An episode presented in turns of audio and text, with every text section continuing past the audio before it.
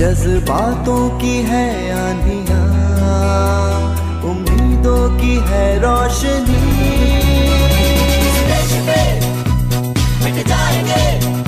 ओ अरमा है बस यही। आज़ाद हिंद आज़ाद हिंद आज़ाद हिंद। आज़ाद हिंद आज़ाद हिंद। आज़ाद हिंद। स्वाधीनता संग्राम स्वराज पर एकाग्र कार्यक्रम, आज़ाद हिंद, ज्ञात अज्ञात स्वाधीनता संग्राम सेनानियों, रणबांकुरों, जननायकों की क्रांति कथाएँ और आज़ादी के यादगार तराने।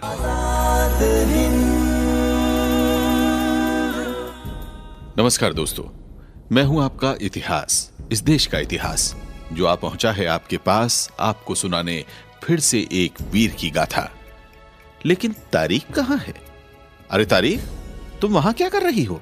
मैंने तुम्हें देखा ही नहीं। नमस्कार दोस्तों मैं हूँ आपकी तारीख आपकी अपनी तारीख जो यहाँ आ पहुँची है देने इतिहास का साथ। और आज तो इतिहास से पहले ही आ गई हूँ मैं। क्या बात है? आज तो बड़े उत्साह में दिखाई पड़ती हो।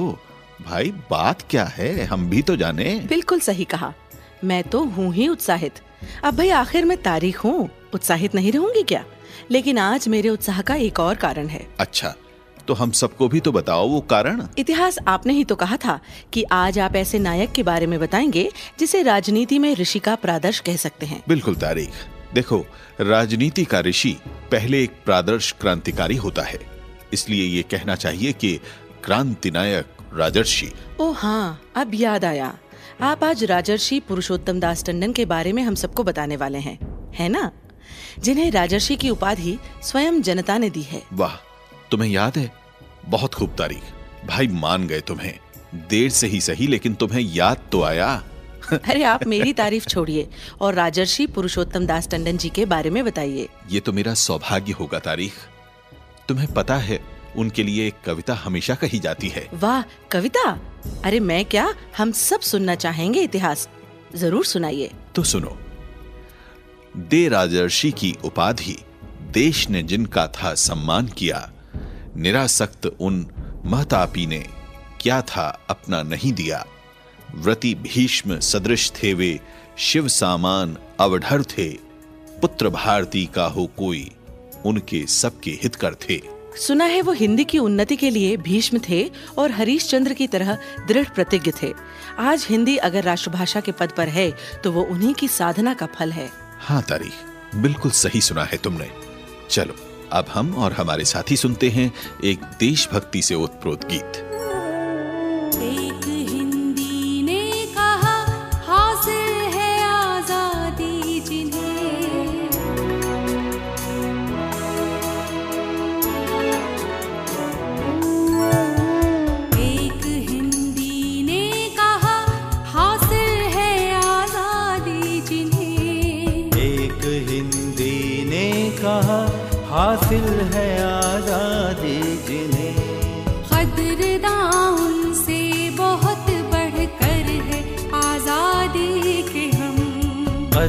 कदरदां से बहुत बढ़कर है आज़ादी के हम। एक हिंदी ने कहा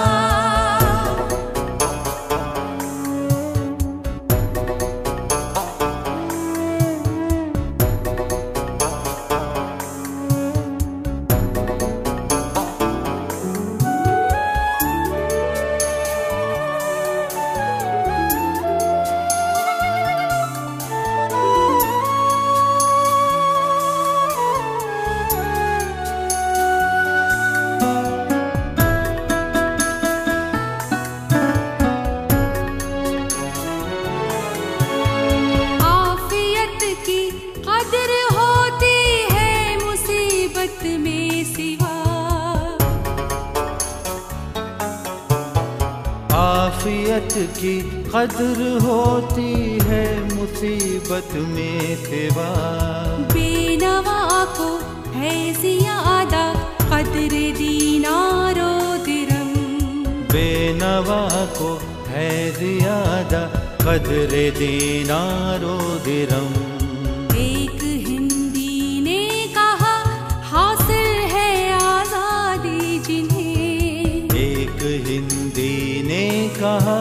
हासिल है आज़ादी जिन्हें। कदरदां उनसे बहुत बढ़कर है आज़ादी के हम। कदरदान से बहुत बढ़कर है आज़ादी के हम।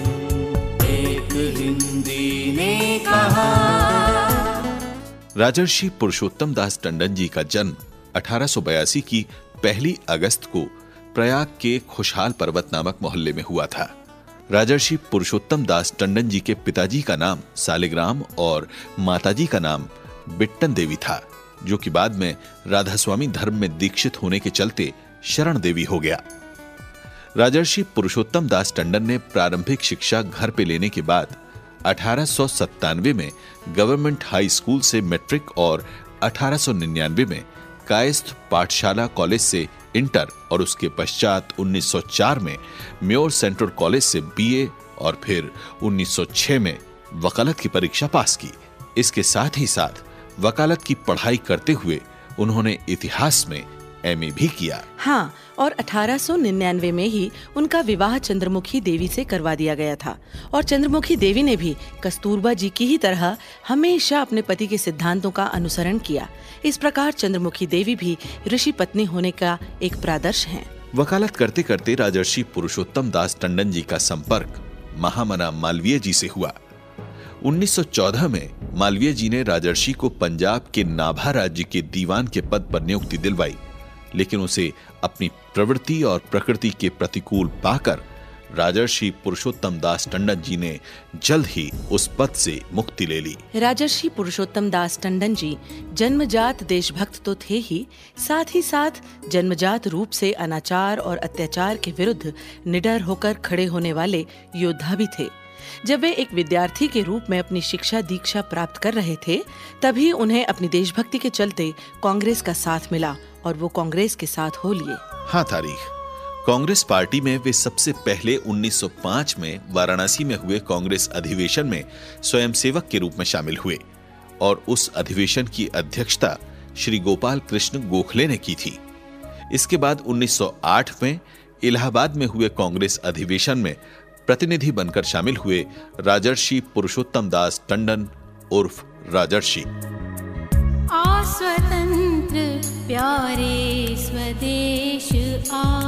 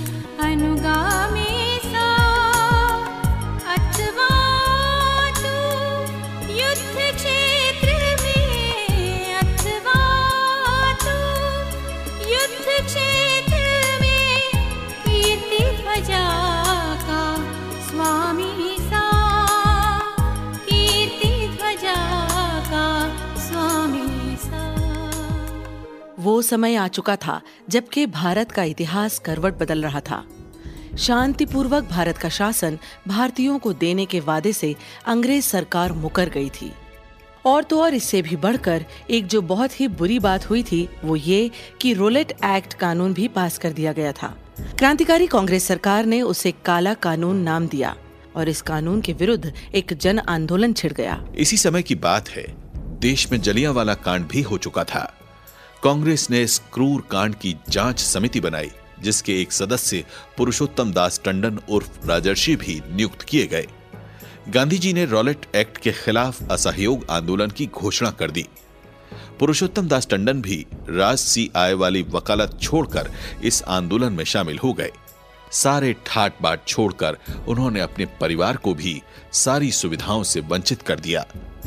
वे गाँव गाँव घूमकर विदेशी कपड़ों की होली जलाते विदेशी वस्तुओं का बहिष्कार करते, चरखे का प्रचार, अदालतों का बहिष्कार, अंग्रेज़ी शिक्षा का बहिष्कार करते और इस तरह आज़ादी की अलख जगाने में जुट गए। इसका परिणाम यह हुआ कि उन्हें गिरफ़्तार कर लिया गया और उन्हें डेढ़ बरस का कारावास हुआ। कितने महान होते थे वो वीर सपूत जो अपनी सारी सुविधाएँ भूलकर भारत माता की आज़ादी के लिए जेल जाने में अपना सुख खोज लेते थे। कितने खुशनसीब थे वो जेल जिनमें ऐसे सपूतों के चरण पड़ते थे।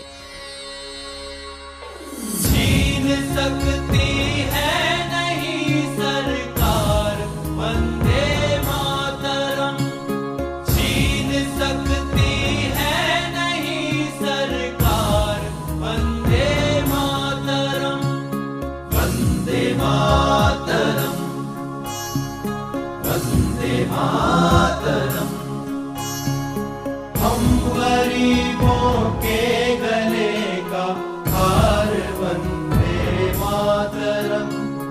हम गरीबों के गले का हार वंदे मातरम। वंदे मातरम। वंदे मातरम। वंदे मातरम।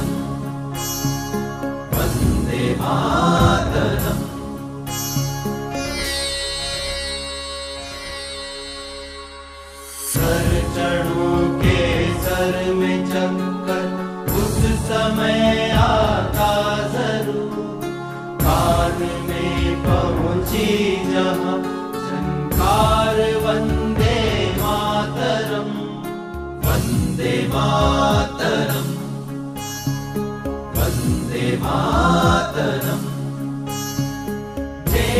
में चक्की घसीटे, भूख से हो मर रहा, उस समय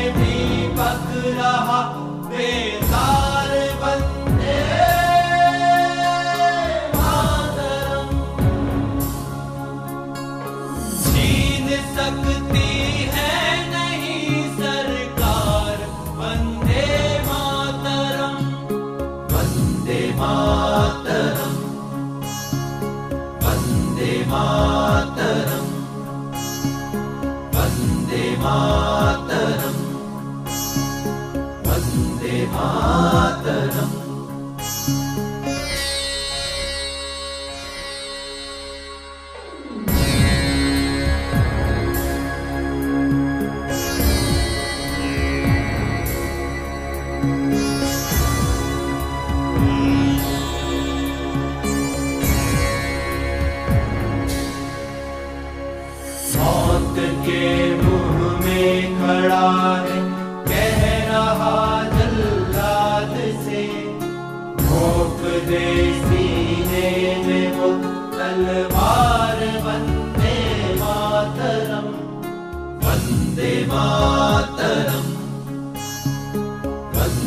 Oh.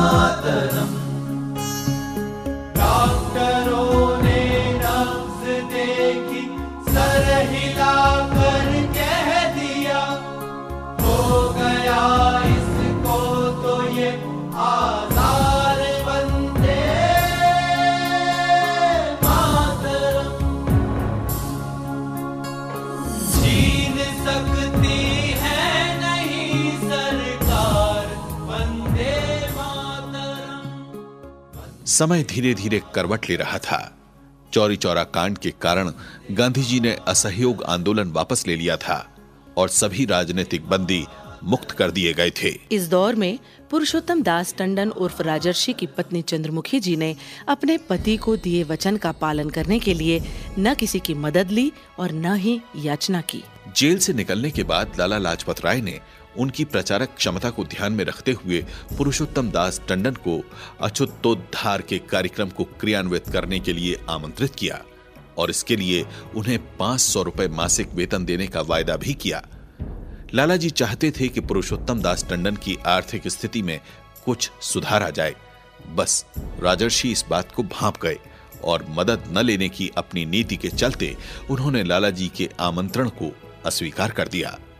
पुरुषोत्तम दास टंडन उर्फ़ राजर्षि का मानना था कि देश सेवा का प्रतिदान आज़ादी का फल पाने के लिए होता है न कि आर्थिक उन्नति करने के लिए। वाह क्या विचार थे? देश सेवा का प्रतिदान आज़ादी का फल पाने के लिए होता है न कि आर्थिक उन्नति करने के लिए। हाँ परंतु लाला जी ने भी हार नहीं मानी होगी है ना? हाँ लाला जी भी कहाँ हार मानने वाले थे? आखिरकार लाला लाजपत राय ने पुरुषोत्तम दास टंडन जी को लाहौर बुलाकर उनकी नियुक्ति पंजाब नेशनल बैंक के सचिव के पद पर करवा ही दी। यहाँ राजर्षि लाला जी का लिहाज करके काम भी करते रहे। लेकिन 1928 में जब लाला जी इस दुनिया को त्याग कर चले गए, तब पुरुषोत्तम दास टंडन ने भी अपने पद का त्याग कर दिया और ये नौकरी छोड़ दी। और फिर राजर्षि लोक सेवा मंडल के अध्यक्ष के रूप में फिर से इलाहाबाद आ गए। इलाहाबाद में उन्होंने गांधी जी के नमक सत्याग्रह आंदोलन के सहयोग में नमक कानून तोड़ा, जिसके फलस्वरूप वे अंग्रेज़ शासन द्वारा पुनः जेल भेज दिए गए। 1935 में गांधी जी ने गांधी इरविन समझौते के तहत आंदोलन वापस ले लिया और राजर्षि पुरुषोत्तम दास टंडन जेल से छूट गए। इस दफे पुरुषोत्तम दास टंडन ने किसानों को संगठित करना शुरू किया और उनकी कोशिशों से इलाहाबाद में एक बहुत बड़ा किसान सम्मेलन हुआ जिसकी अध्यक्षता श्री वल्लभ भाई पटेल ने की। उत्तर प्रदेश की कांग्रेस सरकार ने उन्हें बतौर स्पीकर चुना लेकिन 1940 में उन्होंने इस पद को भी त्याग दिया। कांग्रेस ने देशव्यापी भारत छोड़ो आंदोलन प्रारंभ किया और इसमें राजर्षि की सक्रियता को देखकर अंग्रेज़ सरकार ने उन्हें फिर गिरफ़्तार कर लिया और 1945 तक वे जेल में ही रहे। कांग्रेस के जो कार्यकर्ता जेलों में बंद थे उन्हें कांग्रेस ने आर्थिक सहायता भी पहुंचाई लेकिन राजर्षि की पत्नी ने ये सहायता लेने से साफ़ इनकार कर दिया। फिर कांग्रेस की सरकार बनी और 1945 में पुरुषोत्तम दास टंडन जेल से छूट कर आए और पुनः चुनाव जीतकर उत्तर प्रदेश विधानसभा अध्यक्ष बने। 1947 में भारत आज़ाद हुआ, लेकिन राजर्षि विभाजन के विरुद्ध थे। जब सभी लोग आज़ादी का जश्न मना रहे थे, तब राजर्षि पुरुषोत्तम दास टंडन एकांत में बैठकर आँसू बहा रहे थे, क्योंकि वो ये विभाजन कभी नहीं चाहते थे। इस देश को है दीन बंधु, आप फिर अपनाइए।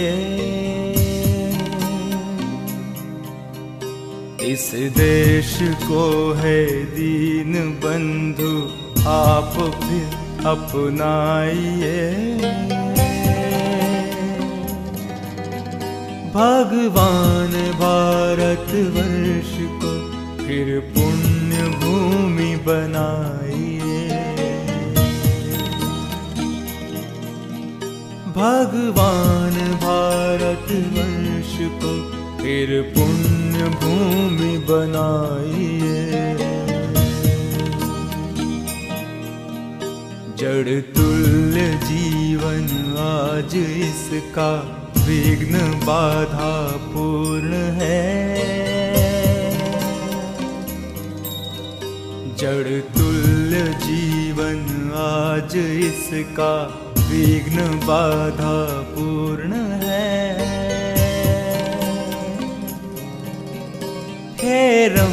अब अवलंब देकर विघ्न हर कहलाइए।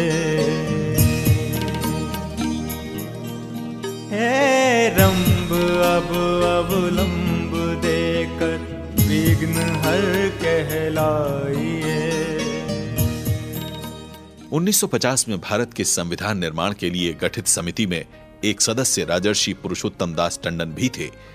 उन्हीं के कारण हिंदी को राष्ट्रभाषा का दर्जा दिया गया। इसके बाद 1952 में वो लोकसभा के अध्यक्ष भी चुने गए और 1955 में कांग्रेस के अध्यक्ष भी बने। 1961 में भारत सरकार ने उन्हें भारत रत्न की उपाधि से विभूषित किया। अंततः एक निरासक्त कर्मयोगी ने 1 जुलाई 1932 में बीमारी के चलते अपनी अंतिम सांस ली। वे एक सिद्ध के आशीर्वाद स्वरूप इस धरती पर जन्मे थे और एक सिद्ध के रूप में ही दूसरों के लिए सोचते, करते चिर निद्रा में लीन हुए। एक सिद्ध योगी के रूप में राजर्षि पुरुषोत्तम दास टंडन इतिहास में भी अपना नाम सिद्ध पुरुष के रूप में दर्ज करा गए। उन्होंने अपने जीवन में जितने काम किए, दूसरों के लिए ही किए। दूसरों की खुशियों, दूसरों के सुख से ही स्वयं सुख की अनुभूति पाने वाले उस कर्मवीर को इतिहास कभी नहीं भुला पाएगा। सच्चे शब्दों में सदा उन्हें राजर्षि के रूप में याद किया जाएगा। क्रांति नायक राजर्षि।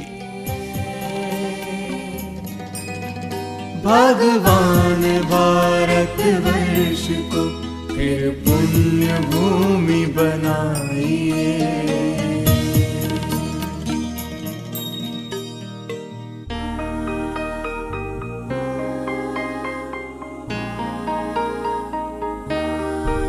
गोपाल, अब वो चैन की पंछी बजेगी कब यहाँ? आलस्य से अभिभूत हमको कर्म योग सिखाइए। जिस वसुमती पर आपने बहुललित लीलाए रची। करुणा निधे इस काल उसको आप यो न भुलाइए।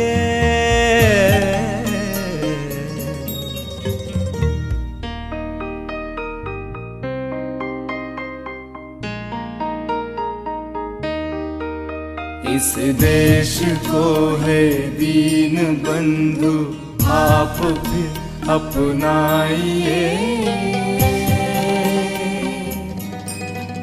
भगवान भारत वर्ष को फिर पुण्य भूमि बनाइए। भगवान भारत वर्ष को फिर पुण्य भूमि बनाइए। भगवान भारत वर्ष को फिर पुण्य भूमि बनाइए।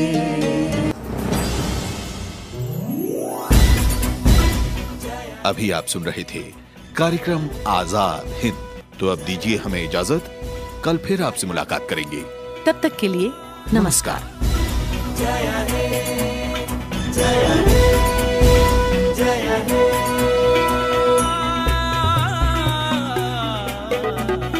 जज्बातों की है आंधियाँ उम्मीदों की है रोशनी।